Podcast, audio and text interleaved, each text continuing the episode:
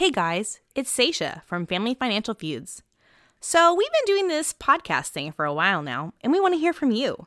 We want to hear about your favorites, your family financial feuds, and more. So, if you could go check out our listener survey, you can go to go.illinois.edu slash FFF underscore listener survey.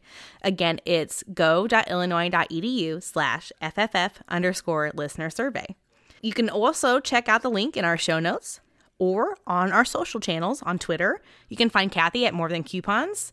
You can find Kamaya at Save Fearlessly or me at Pennies for Pigs, and that's pennies, the number four, and pigs. You can also check us out on Facebook and find that link there as well. We love to hear from you. We're looking forward to it. Welcome to Family Financial Feuds from the University of Illinois Extension. Welcome, everyone. My name is Kamaya Wells Bichard, and I'm joined today by my awesome colleague, Kathy Sweedler.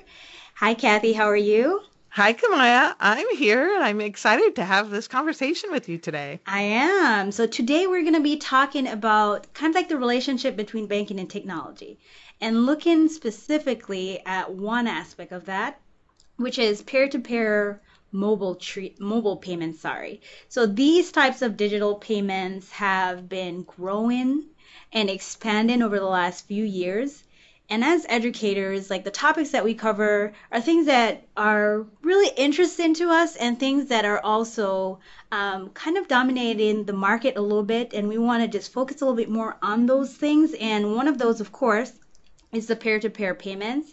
So, Kathy, tell me a little bit about any any thoughts that you have about these or any experiences that you would like to share and then after you I can go into some details as to why we're covering this as well. Yeah, well, I thought this was an exciting topic when you suggested it. I kind of jumped on it because um, I've used some peer to peer things myself, um, like um, PayPal or Venmo, but then there's all these new ones out there and there's all these symbols all over things that I'm like, what does that do? And mm-hmm. how do people use that? And so, yeah, I I think this is a good topic to when let's define what a peer to peer is, P2P. and then um, talk about how people are using it. Yeah, absolutely. So I wanted to cover this topic because I've been using money transfer services for like the last 15 years. So some of the older school stuff that I've been using that maybe directly tied to my bank or to my debit card, things that I've used um, over the um, past 15 years. So when I was in college, if my parents needed to send me a little cash because I had to get pizza for studying for my finals, so whatever it was, um, using like these apps to either send or receive money. But that has changed so much, even over the last 10 years that you and I were talking about as well, too, Kathy. Like it has changed so much. So let's go a little bit into talking more about, you know, what are peer to peer payments and kind of like their prevalence now in like our, um, our society. So, for example, um, these are typically like cashless payments and that just means that they're like financial transactions that are done digitally. So rather than like using money in like its physical form, we're doing it like more digitally. So if we look at the trajectory of how we pay for things, right? So from paper to plastic to digital, like that trend has been growing a lot over the years. And we will talk a little bit more about some of the more popular ones that we know like a lot of consumer use as well. Don't you think that one of the things uh, that maybe has been spearing this growth is the fact that nobody wants to write checks? I think you might be right. Because to me, you know, you can still use cash, but we don't we don't carry a lot of cash, right? Because we have our debit cards with us or our credit cards. But like if you and I are out, you know, having a meal together, I can't really hand you my debit card. You don't mm-hmm. scan well. Um, you know, so I think these have kind of popped up as a way to substitute from the fact that I don't have, you know, I don't have my checkbook in my purse anymore. Right. Absolutely. And I, there are a couple of different articles that I've read relating to this as well too. And I remember one that focused a lot on just like changes within our society, just like you're saying, Kathy, and like that move towards how we want to send and receive money. And one example that I learned about has to do with like one of the popular um, companies like Venmo and how it got started. So say for example, like inventors were looking for ways to make it a little bit easier to like transfer money, whether it's from splitting the bill at a restaurant or for different things that they might use. And so they wanted to just find like an easier or different way of repaying like their friends. And I think this also come kind of comes back to I know in past experiences where I've tried to transfer money to family across the country or something when we didn't already have a system in place, but just sort of like this weekend they need money. Um, I couldn't really do it quickly through my own banking online. It was going to take time to set that up. Yes, yes. And then there was a f- fair amount of charge, so of cost to it. Um, but mostly the time was an issue. Mm-hmm. And so I think this has sort of stepped forward the system, this whole idea to fill that gap as well. Yes, I absolutely agree. And I, I, can start- set it up like Venmo, just like bang, or Mhm. Google Pay or Cash App or any of those. Takes no time. Yeah.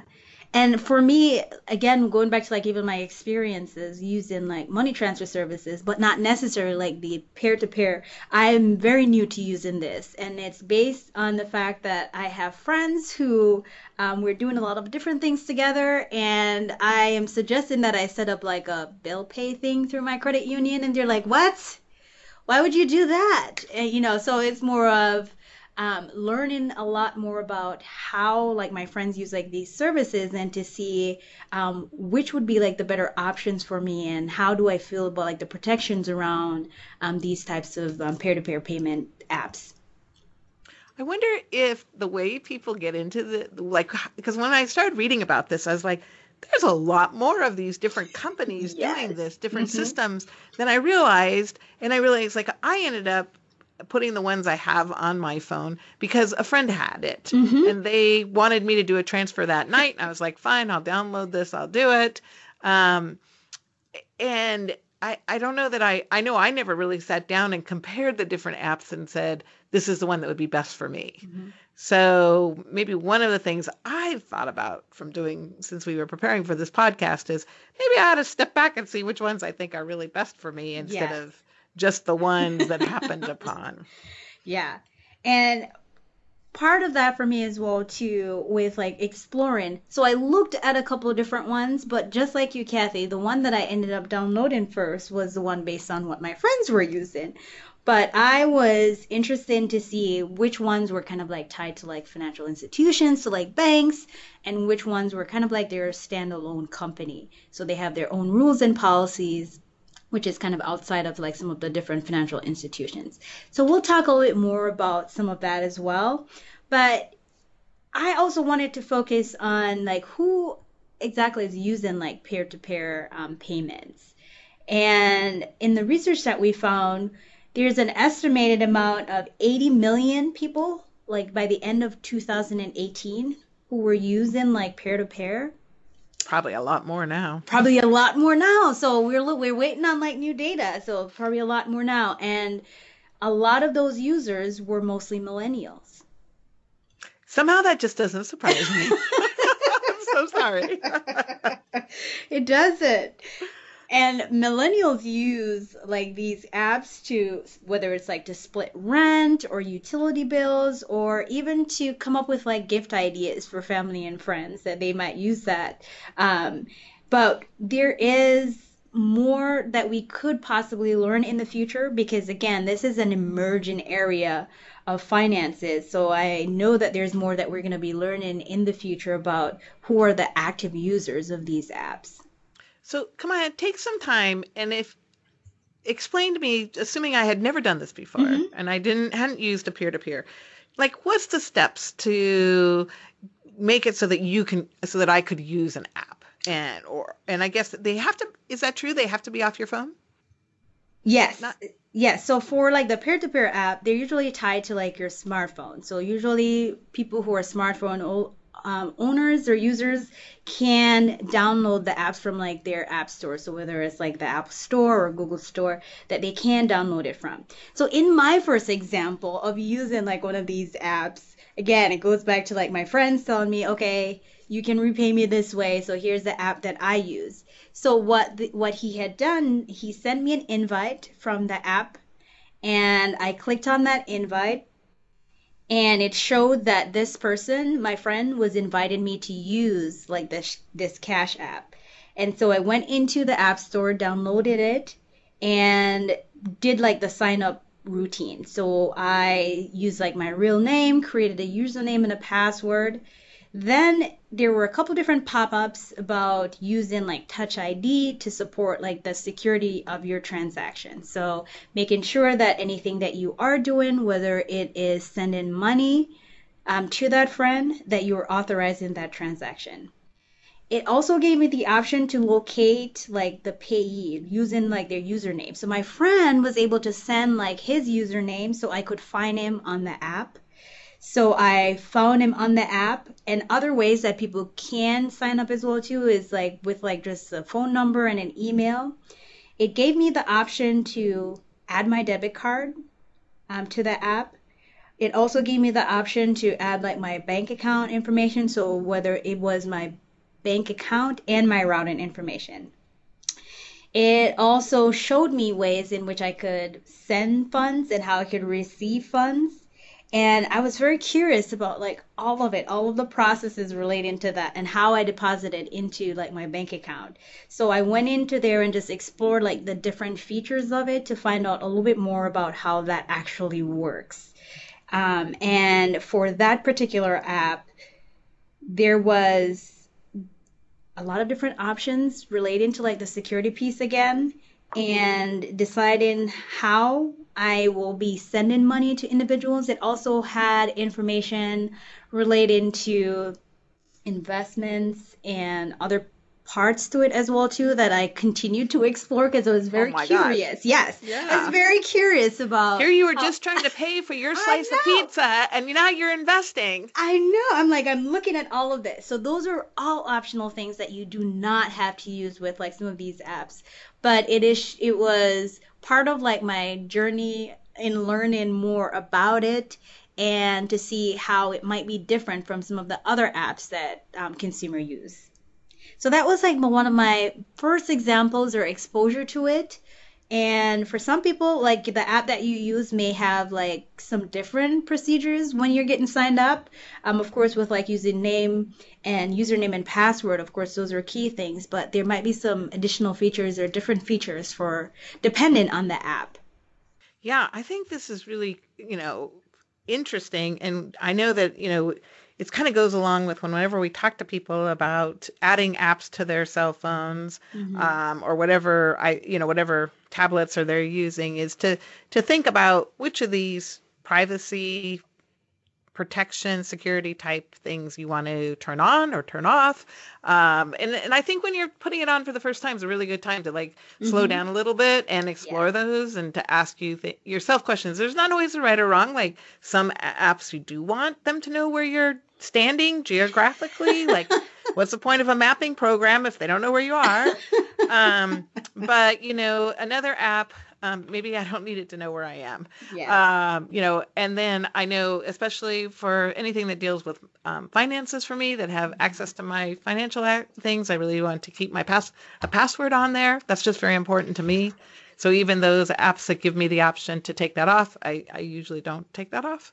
I like to have it my phone. I of course I do personal finance, but I like my phone to have a password protect, and then the individual apps to be password protected. exactly. So, uh, at least to slow people down, because I'm one that leaves things laying around and they disappear. So, um, Yeah, absolutely. and I think this is a big part of us having this discussion too, because with with newer technology related to things connecting to like our personal identifiable information, uh, we want to discuss and talk more about how these things might have like implications for us, like our financial lives. And so, a big part of like our podcast has to do with issues relating to different things, different personal finance topics. And so for peer-to-peer payment options, uh, we want to focus a little bit more on how that might even cause like feuds within our families or within our friends group. And this is like a good place, I think, to like jump into that. yes. So, what are those conflicts? Um, and I hate to even say that I thought of this, but. But it seems to me that the these electronic accounts that aren't quite so obvious as maybe a checking account or something would be a place that you could hide money from other family members. Now, I suppose you could go to a different bank and open up an account too, so it's not really all that different. But um, it just seems so easy this way. Mm-hmm. yes. And I'm glad that you said that too, because Seisha has covered a couple things on like financial. Seisha, our other colleague, the other voice you hear on this podcast, has covered a few things relating to like financial transparency.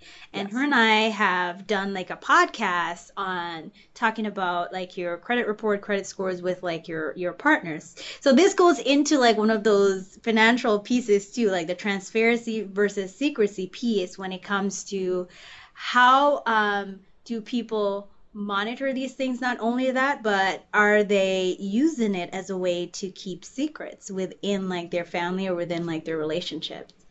And how would that cost like a feud? Right, and it's not something we're out. advocating, right? We're not okay, advocating. I don't want to put ideas in people's minds, mm-hmm. but um, I could see where this would be, you know, if you're used to sitting down, you know, once a month and going through your financial statements or looking at where you are, this could be money just kind of out there that there's money going into this account, coming out. But again, like I said, I don't know that it's really any different than um, any other account you might hide. Somehow it just feels easier to me. Yeah. Another so. few that I talked that I um, thought about had to do with you know, say for example, going back to like my friend's example where I didn't have like any of these apps on my phone, but they use these constantly to do different transactions between and among themselves. And it came to the point where I needed to have like that option so I can send or receive money from them quickly. And it was a debate. I remember us having like a conversation about why can't we just do it through the bank? I know you. We can set up like maybe like a bill pay where we don't really have to um, pay a fee, but it will take a few days for you to get it.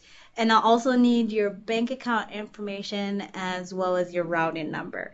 So we went into like this discussion on what I will actually need from them to do it through my bank or to do it through bill pay versus using like the app. And in the end, like the discussion came back to let's use the app.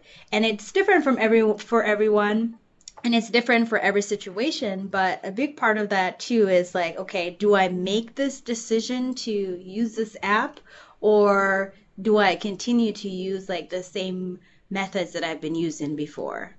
Change. It's always about change, right? And staying, you know, staying hard. current with mm-hmm. what what is happening and mm-hmm. you know, how far do you fight it and then do you say, okay, so we're going to do it this way? Yes. But yeah, I could see that being a conflict, especially mm-hmm. because I think often in relationships, one person may be more comfortable doing things electronically or mm-hmm. with their phone than other people. And I still hear a lot of people say to me, Well, I would never pay a bill off my phone. Mm-hmm. And then I say, Well, do you pay online using online? Oh, yeah, I've done that for years. and I'm like, Okay, so I understand they're different, but like, yes. how much different? Mm-hmm. Um, but yet it feels different to people. Mm-hmm. And yet, or writing a check somehow feels safer than doing it online. And I think we just have to think about people's comfort levels. Mm-hmm. Um, and it is you know some of us feel like we get more clumsy maybe maybe that's the, not exactly the right word but you know on your phone is it easier to like tap the wrong thing and have it just go away? Yes. Absolutely. And i've had that issue before. There are some things that i need to have like my laptop in front of me to do it instead of like trying to do it on my phone. So i get for some people as well too even just I don't want to tap the wrong button. I don't want to add an extra zero because I'm not sending that much money. So right. whatever it is, like cautions about that. And this leads into like another one of the fews that um, I th- thought about as well too, which is kind of like that mistrust of using um, like these apps and worried about like online safety because I know, Kathy, that you and I, we do do like educational programs where we work with audiences who are very cautious about the things that they do online. And so for some people, it's having like that worry about having like breaches that might affect them financially.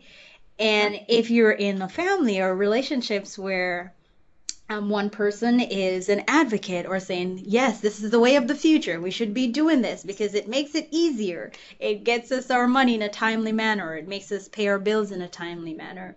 And then another person might be, uh, might have objections to that. Absolutely. And I think, you know, so we're not really here saying that one way is better than the other way. No, we're just recognizing not. that a lot of people are now using these peer-to-peer Mm-hmm. mobile payment systems. Um, they're very convenient in some situations, um, and it- certainly the- it's an evolving field and It evolving really is, yes. technology. Mm-hmm. So, you know, different people are going to want to pick it up at different times or not at all. But, um, and so that in itself causes conflict because it's change. Yeah. And again, people are using it because of like that um, convenient way to maybe go cashless. Uh, for some folks, it is relatively quick to get, like for some of the apps, it's relatively quick to like get like your money in a timely manner. So I remember you just saying um, something, Kathy, too, about how long like some of these transfers might take, and for some people, like wanting it um, more immediate to take care of things, or probably getting close to like a deadline with something and wanting to pay it right Well, away. and as families don't all live close by geographically, but we live apart Mm-hmm. by, you know, thousands of miles. Um, there have been times in my life where I have really wanted to be able to get money to somebody this week, you know, like today's Friday night, and I want them Mm-hmm. To have it by Saturday or Sunday. And that's really been, you know, challenge until some of these electronic transfers and things like peer to peer have come around. Um, if you didn't have a system already in place, so And Um, you, you know, going is- to that even could be a real point, advantage. Yeah, even going to that point too about like getting um, that money to them. So, say for example, it's an emergency or something that is immediate. Uh, there, of course, like with my experience with like money transfers, there's systems that you can use, but it costs a lot, right? So those experiences have helped me think a little bit deeper about all of these and to learn a little bit more about even how like the different apps how they make money and how um, people use them. So even before we jump into that uh, another what i consider like a benefit for some people when they think about like using like this app um, a lot of people do have smartphones and for the apps they are ios and android friendly. So whether it's like apple phone or google phone um, people use like these apps because in a lot of ways it's convenient for them. Not saying that everybody does have smartphone because that is absolutely not true. But a lot of people do have it and they find it convenient to use. But you could use this off a tablet too, couldn't you? Yes, so people can use like download the apps from the app store with like their tablet, those mobile devices, and use it that way as well too. I actually do know people that have tablets that don't have smartphones. I, it's for one reason or another. Yeah. Um, all right. Well, we, I think we've talked about some of the concerns that people have. That you know that it's different and and things like that. But there's a couple other things that I I when I started reading more about it and thinking about did I want to do more of this myself hmm um, because I always like I personally like technology. So um, thinking about what did I want to think about, and I, I think one of the things I wanted to think about was being sure I understood what the fee structure was. Yes. And uh, what I've noticed is it's really up to the company, Mhm. and it, it varies. So kind of, and it varies in interesting ways, like what's funding that account or that transfer, and it's not.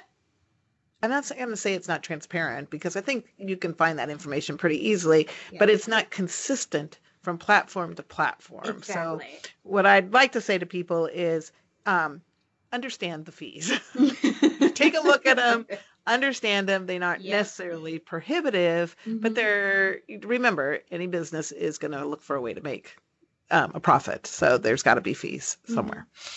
So And relating to even like the fee piece as well too, I know for some of the apps where if you're looking for like an immediate deposit to your bank account, so the money comes in. So say for example you have somebody who is repaying you, they send that money to the app, and you want to get that money as fast as you can to your bank account. There might be a fee for getting it to your bank account immediately, but if you wait a couple business days that it might go in the bank account for free. So that's one way to like one of the I've seen that like consistently among like several of them where yes, because we've like just said that we want it for the convenience, and now they're going to charge us for it. Yes, it's that convenience piece. Yes, you will have it in the app. It will stay in there. But if you wanted to immediately get out into your bank account, you might be charged a fee for that. Yes. Good, good, good business model, right? Figure out what people really want it for and then charge you extra. Yes. Yeah. so that was but- one of my big things that I really wanted to know about.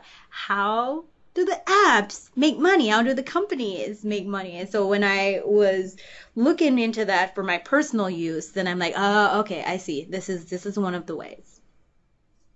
like anything that involves cash, and really we're talking about cash, we're talking about transferring cash here, mm-hmm. Um, it's ripe for scams Mm-hmm. because, you know, it, it just, it's not like there's, once you've handed over that cash and that person walked out the door, the money's Yeah. gone, right? So if you think about it that way digitally. So when, and I don't think that this system is anymore, um, what do I want to say, Vulnerable? risky, yeah, or Yeah. vulnerable than anything, any other cash system, including putting it in your wallet um, and carrying it around physically. But you know, you have to be careful. So when you have a request from somebody that says, "Don't forget, you owe me money for Friday night," um, double check that it's the person you were with Friday night, and it wasn't Yes. somebody just scamming you, and Uh-huh. it wasn't who it was. Mhm. Um, so you always want to really make sure that you you know the person, and I think that is this interesting piece about it. It really is designed for person to person transfer,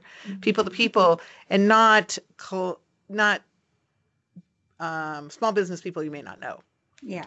So unless it's set up as a business account, but I mean otherwise, you know, a lot of this is going from you know friend to friend, colleague to colleague, that type of thing. Yeah, and this leads into like another part of our discussion that we want to get into the consumer protection piece. Because as educators, this is like front and center for us. So even before any of the other pieces that we've talked about, like whether it's the benefits, the cautions, what it actually is, we typically go straight to like that consumer protection piece. So these are new and emerging um, applications that we are using, and it is tied to like our financial information. So what protections are there for us um, as consumers to make sure that when we're doing like these transactions, legal transactions that don't have like implications for us later, to making sure that these are authorized transactions that um, we are engaged with. So a big part for us with like the consumer protection has to do with what laws or what rules are there, right? So what rules are there that govern these apps? And one of those pieces has to do with um, the Electronic Funds um, Transfer Act, which provides guidelines and restrictions for companies that create like the different mobile um, payment apps.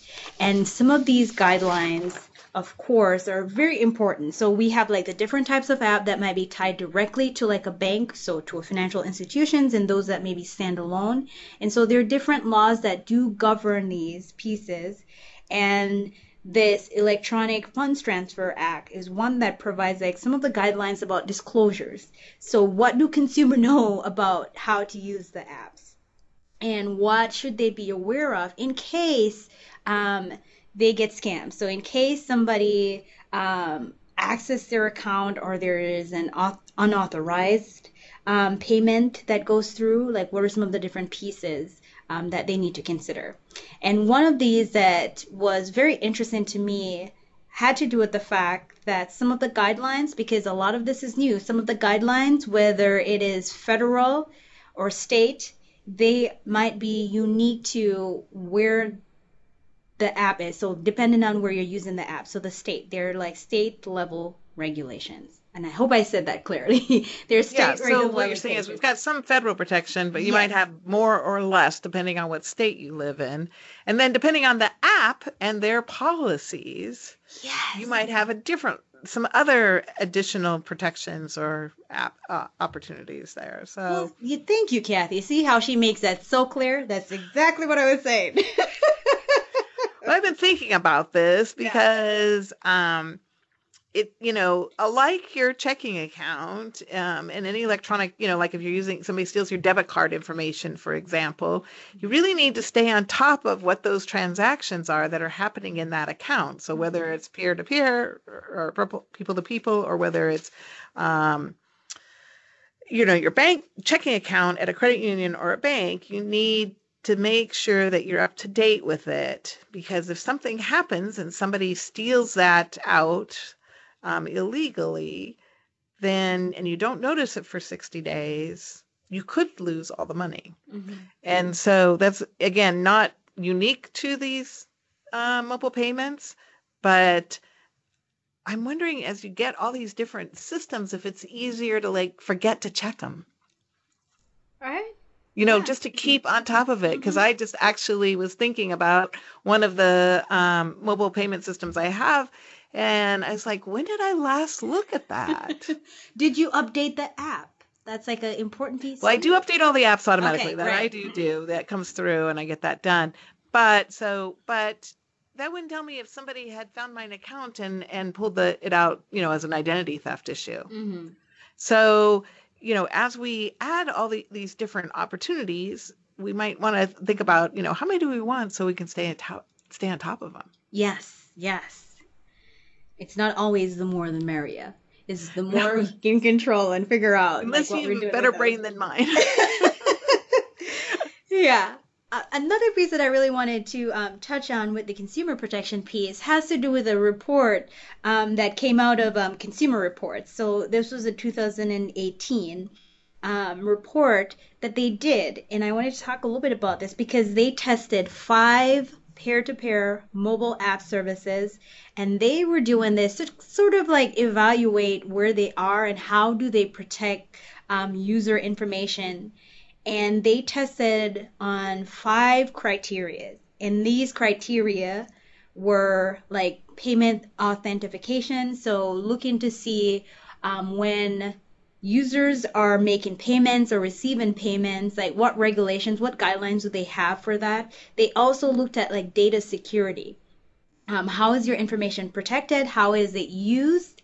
and that goes into data privacy as well another piece that they looked at so they looked to see how your information is used and one of um, the pieces relating to like that privacy had to do with does it say have a disclaimer that says that information might be used um, whether it's on like a social media page or different pieces like that the fourth thing that they looked at was the quality of customer support. So customer service, of course, is always great. So if you have like an issue with the app or there was an unauthorized transaction that you're trying to get resolved, how quickly could you get in contact with someone and how did they work with you and did they understand what your needs were? So they did look at that customer support piece.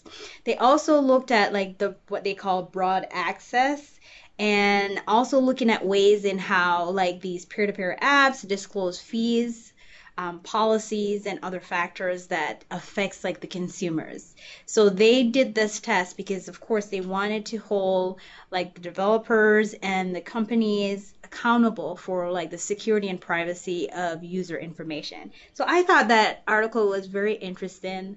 Um, it, it's one way to kind of get more information on what has been done as we see like peer-to-peer apps growing and how that information is being used that we we store on these apps.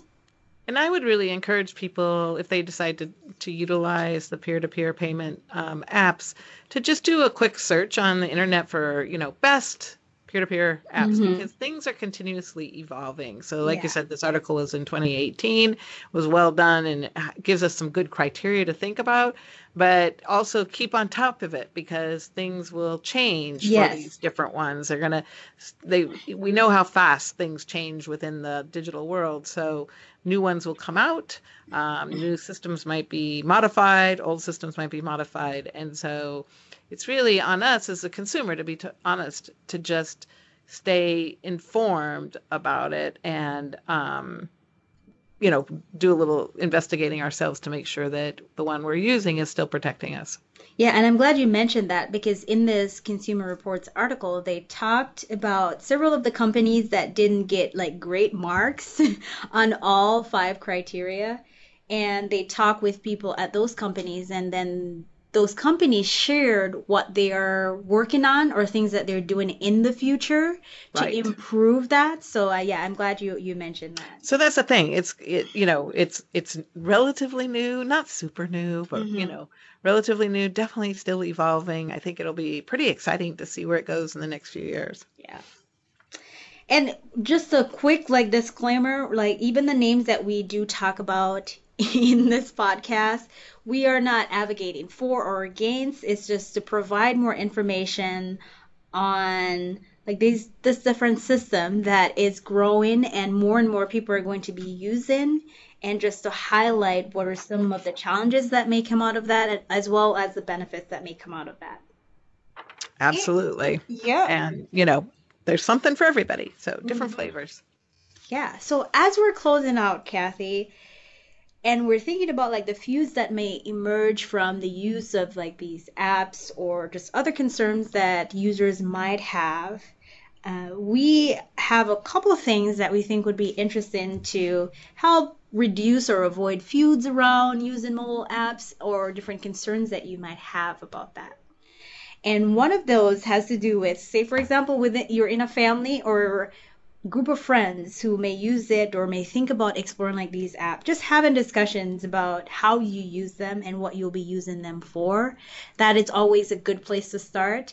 Uh, we have a lot of different um, educational things on communication and money, and we try to emphasize the importance of like discussing like different things and this is an important thing to discuss with like the people in your life to see if this is a route that you want to go down You know, and I think also as you bring this up, to when you're going to be using um, these payment modes, to have a sense of the other people's privacy levels, what they're comfortable with. mm-hmm. So, for example, I'm pretty comfortable with social media. I don't Yeah. mind people, you know, tagging me on social media, um, things like that. But one of my sons really doesn't like to be tagged on social media. I mean, he likes his life more private, Mhm. and that's absolutely fine and it's right. So, I feel like I, you know, I don't tag him. I mean, Yeah. even if I put a photo up that has him in it, I don't tag him. And the same thing when I'm, but when I thought about it, I'm like, okay, I'm good about, you know, photos of me um, on vacation, but I don't know that I want everybody to know what I'm eating and drinking when I'm on vacation for it. Yes. So, you know, maybe I don't want my friends to be um, posting our exchange of money on social media, and that and so I, that would be a conversation I would need to initiate because I might it I can't expect that everybody would know that about me.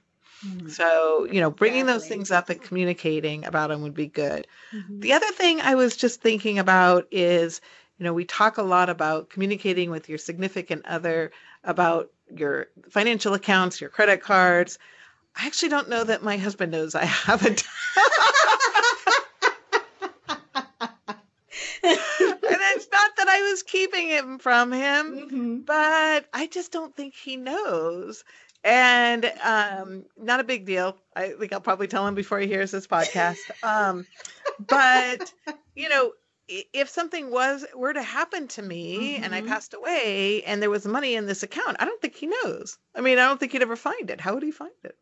And it's funny that you said that too, because I it was when I started exploring on my own. Then I talked to my husband. He's like, "Oh yeah, I've been using Venmo for years." I'm like, "What? What?" Because we think of it as just you know between me and a friend and what I'm Yes, doing, right? exactly. I'm like, I did not know that. and and again not right or wrong but um i was just reading over your notes about you know being transparent and i was like oh yeah kathy You see where that point came from, right? right I needed to know I that you need- had a Venmo account. I did not know that. right so and maybe maybe my husband has has has accounts and i don't know about it so and again we don't we're pretty we're very open with our money between us so this wasn't like trying to hide any money right. but um you know it, it's a good reminder that as we add new technology to our Mhm. financial services um, we need a way to communicate that Mhm. and let people know um, where it is it's and what where the money is Another way, of course, to sort of keep on top of everything and to try to avoid like feuds around this um, has to do with like making sure that you do save and check like the contact information that you have because things are constantly changing with like people's life. Life goes on with a lot of different things. So making sure that um, we're checking to make sure that our contacts are updated and correct so that Good we're not, point. we're not sending money to the wrong people. Right. And and that if that system needs to contact you that your emails and phone numbers and things are they have the right num- information on your accounts too just like any other financial service account So, um, what part in preparing for like this podcast, like Kathy did an awesome um, post on Facebook just to find out more about the apps that people use and feedback about their experiences. And I remember reading one of the comments about, I think it was like teens who may use the app for different things relating to school or something along that line. But that brought me to a point too with like, what do our teens know? They know a lot, right? They know a lot about like some of the newer systems and newer ways of paying things. So having discussions or talking with like our teens about the peer-to-peer apps and understanding, helping them to understand like how they should be thinking about these or if they're starting to use them already because i have a teen and she does have like a debit card. So she does have um, some things relating to that. But different apps have different policies and age limitations as well too. So maybe having like that conversation with like teens or young adults who are just getting um, used to like these apps to just have more discussions around that as well And I think another thing that kind of bounced out at me of that conversation that was going on on social media was um, some of these apps are best suited if you're just doing personal to personal. Yes. And some are better suited if you have like a small business and you're asking for people to pay for services and things. And they actually, the apps do have different rules uh, and regulations about who can use them officially in those different ways. So you might double check if you're a small business owner or you have a, you know, a second gig and you're getting some payments for that gig, double check that the app you're using is appropriate for that. Um, I think you just, you know, it might start out where you're using it person to person and then it evolves into I Something also sell this or I have this service and and it might just be better to have one for business and then one for personal and double check you've got the right one for the right place. There's another point um, relating to like how do we um, reduce conflicts around this too that I think is important. And we talked a little bit about the customer support piece, but having like information on the app that you're using. So whether it's your customer support line or email or anything relating to like contact information for them is important like to have that on file in case you need to like check into different things. And I know it doesn't seem like um, all that wonderful and glamorous having oh customer support for this app in your phone or whatever. But having like that information on hand can be useful because some of these apps give like really tight um, turnaround to address issues because some might say okay you only have like just a few short days if you had like an unauthorized um, transaction to contact us and try to get this resolved. So it might be a turn ti- uh, turn a tight turnaround for you to get um, that information in. So having like that customer service information on hand um, can be very useful to resolving issues So I guess what you're saying is like, for example, if I lost my phone, which happens, um, and I didn't find it, and I wanted to, you know, close down certain apps, then I would need to contact the companies to do that probably to close that account or put a hold on it so it didn't change. And I certainly I know how to contact my um, different financial services like investment or banks or mm-hmm. credit mm-hmm. unions, but then it might be more, you know, I'd have to think about like how do I contact these different apps and which ones do I have, yes you know, current on my phone. So that can it might be good to have a list of that somewhere mm-hmm. just so you would have it handy in an emergency. Yep, absolutely. And I know for like some phones you have features where you can, if your phone is lost or stolen, you can erase like information or data on there. But not all phones do have like those features and it can be hard after you lose something that is so very close to you have like so much of your information and we might go into panic mode right right, right, right. So, you know, a lot of what we do with our finances is not about getting rid of risk, but just minimizing Yes. risk, um, making it as safe as possible, and then understanding the rules that we're under so that we can, you know, react to it. So, password protect, um, check your accounts frequently, stay on top of things. I think those are really important points. Absolutely.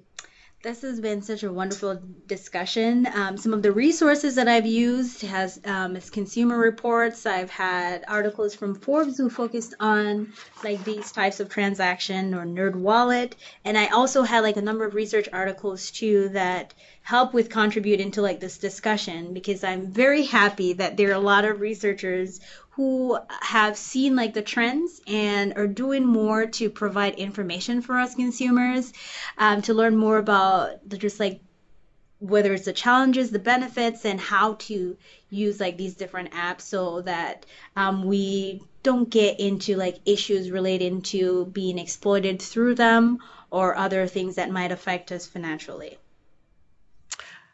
great conversation. I have a feeling this is one we can do in a year and it'll be different because yes. this is I feel like this is really changing quickly and mm-hmm. um, a lot of a lot of things coming out of it. Thanks to everybody who I tapped in the last couple of weeks and said, "What do you do with your apps?" yes. um, because I realized it's also very generational, like how we interact mm-hmm. with our mm-hmm. money and context of what kind of responsibilities you might have financially.